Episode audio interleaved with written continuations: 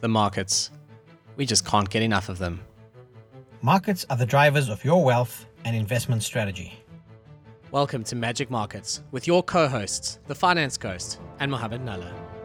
Together, we have more than 25 years of combined experience in the markets.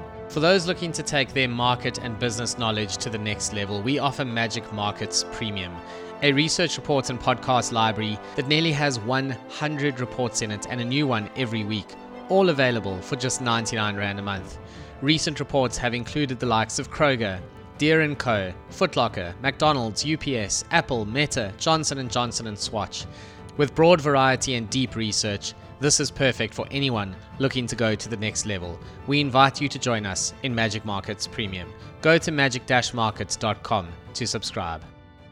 This episode of Magic Markets is brought to you by B2IT. Have you heard of robotic process automation, or RPA? It taps into the incredible potential of artificial intelligence to effortlessly handle those never-ending, monotonous tasks. Or as B2IT put it, they make robots so people don't have to be robots. Visit b2it.co.za to kickstart your business automation journey. We thank B2IT for their support of Magic Markets. Welcome to episode 149 of Magic Markets. We've nearly hit that 150 milestone. We hit the 100 show milestone in Premium not too long ago, Mo. Really cool to keep this going with you, and we have a lot of fun doing it. And this week we are once again covering two stocks. They are both international and they are both gigantic. One of them has been operating in South Africa for a very long time, and the other one is coming here soon. So one is Amazon, as you've probably guessed as our listeners, and the other one is Alphabet, which of course is the owner of Google. So Mo, welcome, and I'm excited to learn about Alphabet from you, and I went and dug into Amazon. Yeah, Ghost, always a pleasure doing this with you. I'm enjoying this new format on our free shows where we kind of do a quick recap of some of the biggest stories, certainly when we're going through the middle of earnings season as we are right now. And two companies, as you've indicated, that have recently put results out just last week, Google being one, Amazon being the other. And really, it's a tale of two different stocks. I mean, the market's reaction on the one hand, I'm not going to try and steal your thunder here, but the market's reaction to Amazon, solid, positive, up. The market's reaction to Google, on the other hand, or Alphabet, I've got to stop calling that Google, it's actually Alphabet, the stock, that down. The market disappointed with that. So we're going to unpack what some of the key drivers are. But let's maybe start off with a good news story. Ghost, I'm going to let you go first and jump into Amazon. Yeah, that's perfect. And I must say credit to our sponsors, B2IT, for letting us do these cool shows where we cover two stocks. They do all kinds of robotic process automation and similar things. So all very much this tech world. Reach out to them for the things that Mo and I don't really understand. We do understand numbers, which is cool. And one thing I understand is outperformance versus an index. And that is something that Amazon has delivered in spades this year. It's up about 56% year to date. The NASDAQ 100 has only done, and only in inverted commas here, 31% in dollars. If you want to depress yourself, work that out in rand and ask yourself why you didn't have all your money in the NASDAQ. So that's big outperformance in 2023. I mean, obviously we're measuring here, I think we've said this before, Mo, there was almost this like perfect dip at the start of the year. So a year-to-date view is very flattering, but still, if we look over 1 year, it's actually much closer, 28% and 24% respectively. So Amazon's still outperforming. Not so pretty on the longer time horizons though. Over 3 years, Amazon is down 17%, whoops.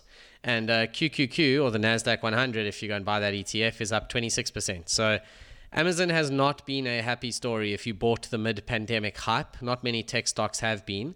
But this is not just a pandemic-based issue, because the 5-year chart sees the NASDAQ up 120% and Amazon up only 66%. It's really not great over 5 years at all.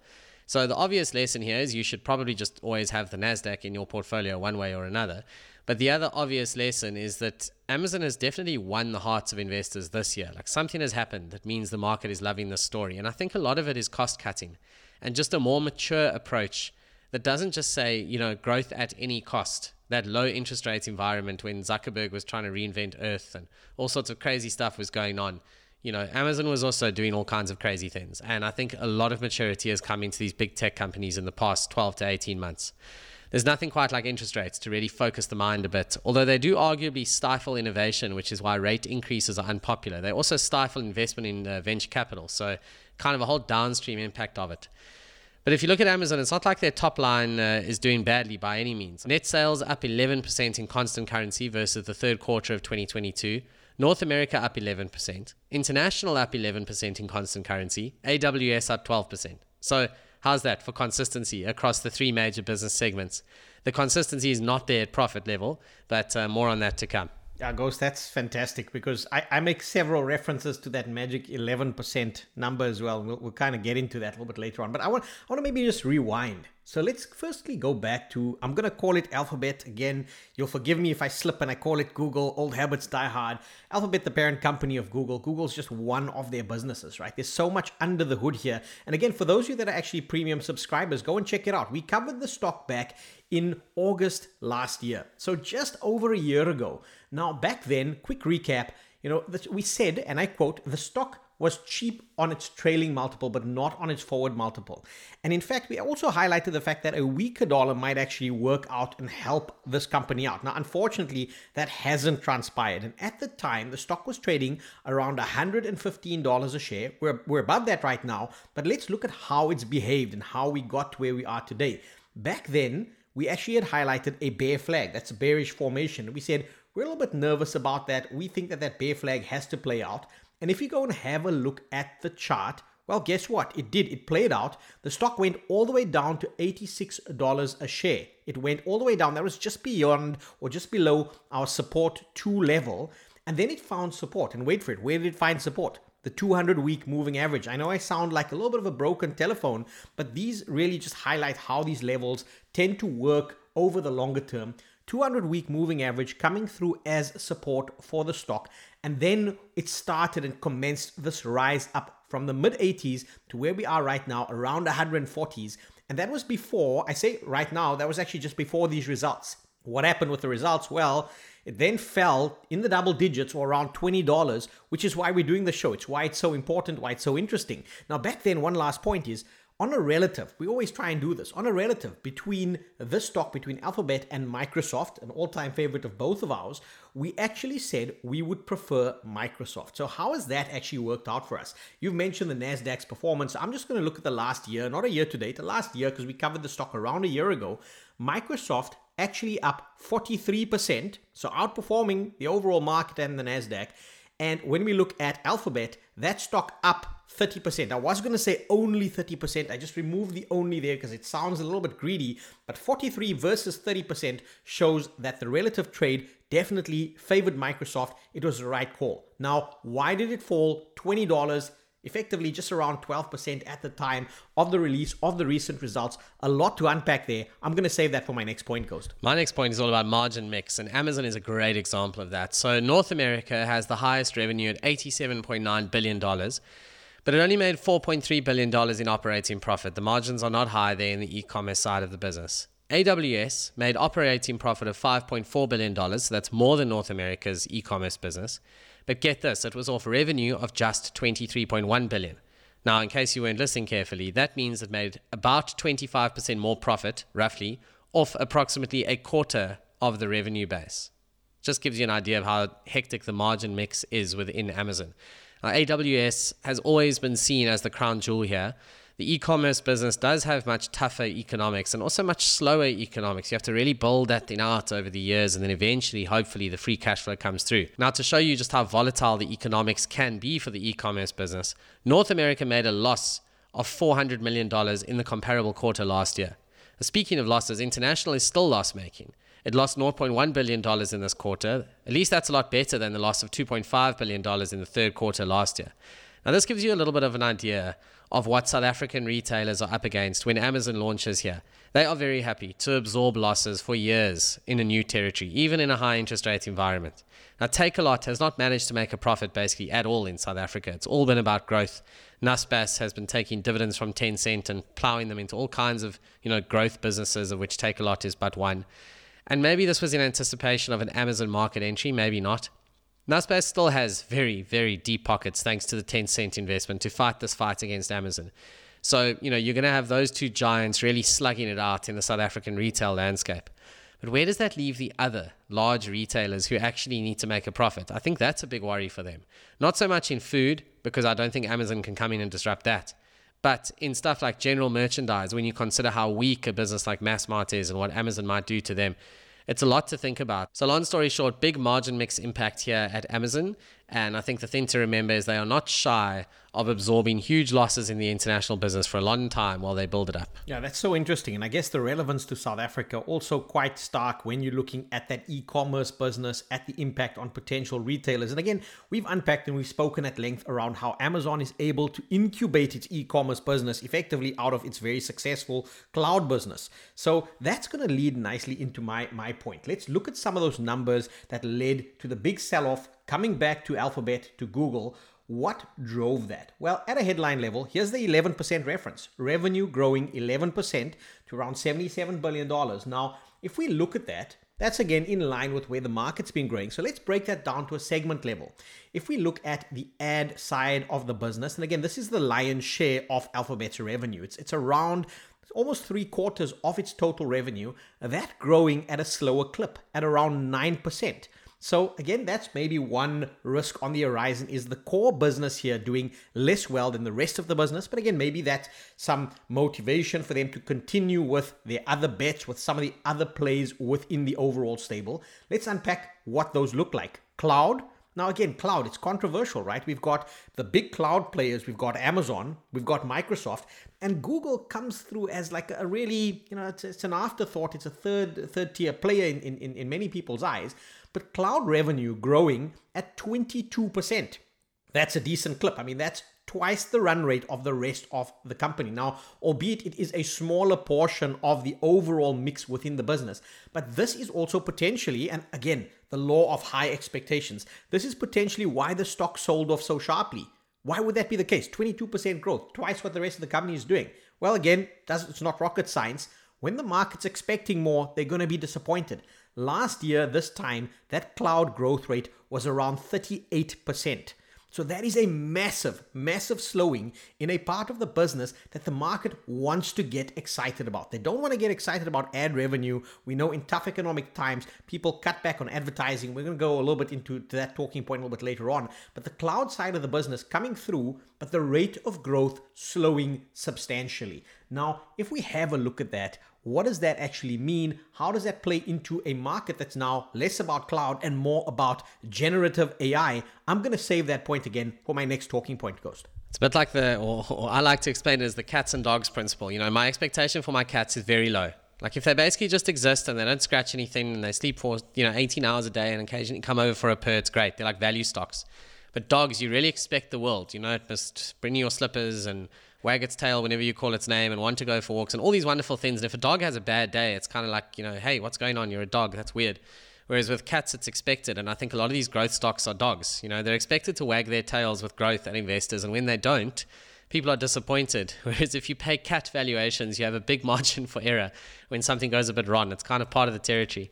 So my last point about Amazon, Mo, is about earnings volatility. And, it really is insane at net income level. So just to give you an idea, North America net income was $2.9 billion in the comparable period, $9.9 billion in this quarter. I mean, that's insane. Now, this includes a pre-tax valuation gain of $1.2 billion on the investment in Rivian Automotive. But interestingly enough, that gain was $1.1 billion in the comparable period. So that doesn't actually explain the big swing. But there have been quarters where that gain is actually a huge loss, completely in the other direction. So profit is not a terribly helpful measure at Amazon because of the on-paper movements in Rivian. Cash is king. Like it always is. It always should be. So let's look there. Operating cash flow, that was up 81% to $71.7 billion over the trailing 12 months. Just be careful there, not the quarter, the trailing 12 months. This is to give you more of a sort of longer-term view. If we look at free cash flow, which is net of capital investments, you're looking at an inflow of $21.4 billion over the trailing 12 months versus an outflow of $19.7 billion in the comparable period. It's a massive swing. It's an inflow of 21 plays an outflow of 19.7. And that right there is probably the bulk of the reason for the improved share price performance. After years of a very dicey free cash flow track record, Amazon has now unleashed returns to its shareholders at a time when the market really needs to see this. It hasn't fixed the longer-term underperformance versus the index, but it has made for great returns this year. And although artificial intelligence fever and all these buzzwords, yeah, that might be part of it, but there's no way that's the whole reason for the performance. The basics are still the basics. Free cash flow is what people want to see. That's a great way to wrap it up there, Ghost. And I mean, let's go on to my last point on Alphabet, on Google. I've touched on a couple of key points. You know, you've discussed free cash flow. We're discussing just how profitable different segments of these respective businesses look. And let's look at Google. You know, Google is a part of the overall Alphabet group. I mentioned advertising, and I was going to look at that. So first and foremost, Google's core business is advertising. And we saw core advertising weaken over the course of the last year because of the economic softness and the loss of momentum that we've been seeing globally. And also, let's not ignore the big elephant in the room, increased competition from disruptors, the like of TikTok. That's something that we actually mentioned in our original show, in our bear case. Now, an interesting data point that Sundar Pichai, that's the CEO of Alphabet, gave us is that he said that Shorts, which is YouTube's competitor to TikTok, now has 70 billion, that's with a B, 70 billion daily views, and that's up from more than 50 billion daily views at the beginning of the year. So that is a swing of 20 billion views a day, and that just shows you how immense, how massive these businesses are. And it's why, despite the fact that it might not be the most exciting part of the business, why advertising remains very important and why that slower growth in ad revenue and advertising revenue was seen as a negative point by the market. So what else is going on under the hood here at Alphabet? We've discussed and we've touched on cloud and how cloud was growing at 22%. And it's really part and central to the investment thesis is that if you want the stock to keep going higher, you've got to actually see that cloud business either become a lot more profitable or to grow a lot faster. We've mentioned how it's the number 3 player behind Microsoft's Azure and Amazon's web services. And again, that's just not going to cut it in what is a very competitive market space, the market punishing the stock for that reason. And then maybe one last point here is what has Google actually done or Alphabet actually done with AI? And it's almost been a year now since OpenAI launched its chatbot, ChatGPT, that firmly tied into the Microsoft stable. Microsoft's a big investor in OpenAI. And Google's alternative to that, Bard, I mean, that's really been a little bit of a non-starter.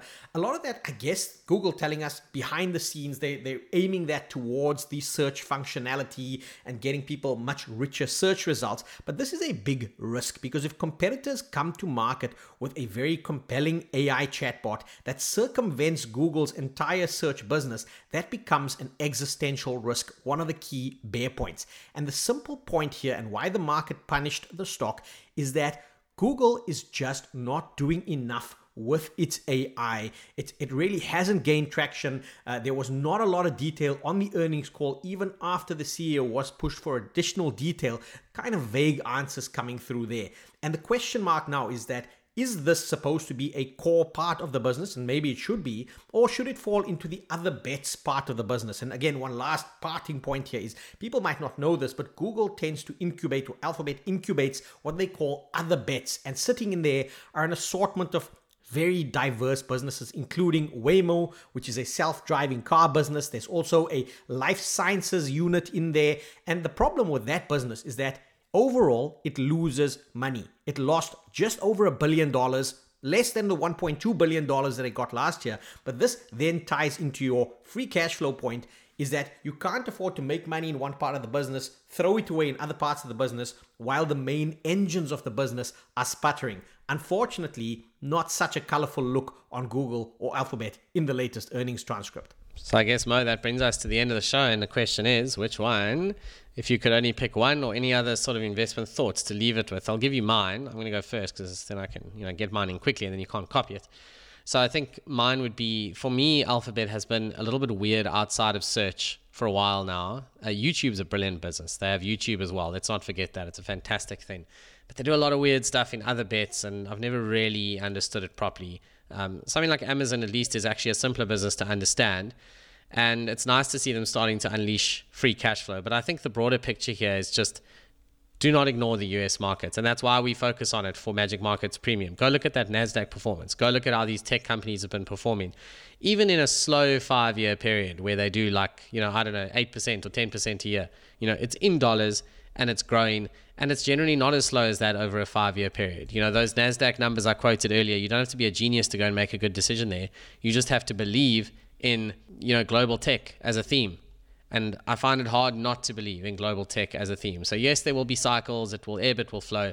But for me, you look at these numbers and you actually remember why we do what we do in Magic Markets Premium, which is focus very much on global stocks, because to a large extent, that's where I want my money to be. Yes, there's some good stuff on the local market, but it's really about the global story. Yeah, indeed, Ghost. I mean, one caveat to your comment is the fact that you can believe in it, but just be very, very sensitive to the price you pay for those investments. I mean, these can be sound businesses. They can be growing at ridiculous clips. But again, I think the evidence from the recent Alphabet numbers showing you that if expectations are really already baked into the price, even delivering a really solid result can still hurt the share price. For me, it's rather clear between these two. I prefer Amazon because I like the cloud business in Amazon a lot more than I like it in Google, where it's a little bit of an afterthought. I think in Google, in Alphabet, the advertising business is a tough space and likely to get tougher. There are a lot of players that operate in that space. You're going to have a look at Meta. You can look at, again, you can go down a very long list. So I like Amazon because it gives me slightly differentiated exposures in the tech space.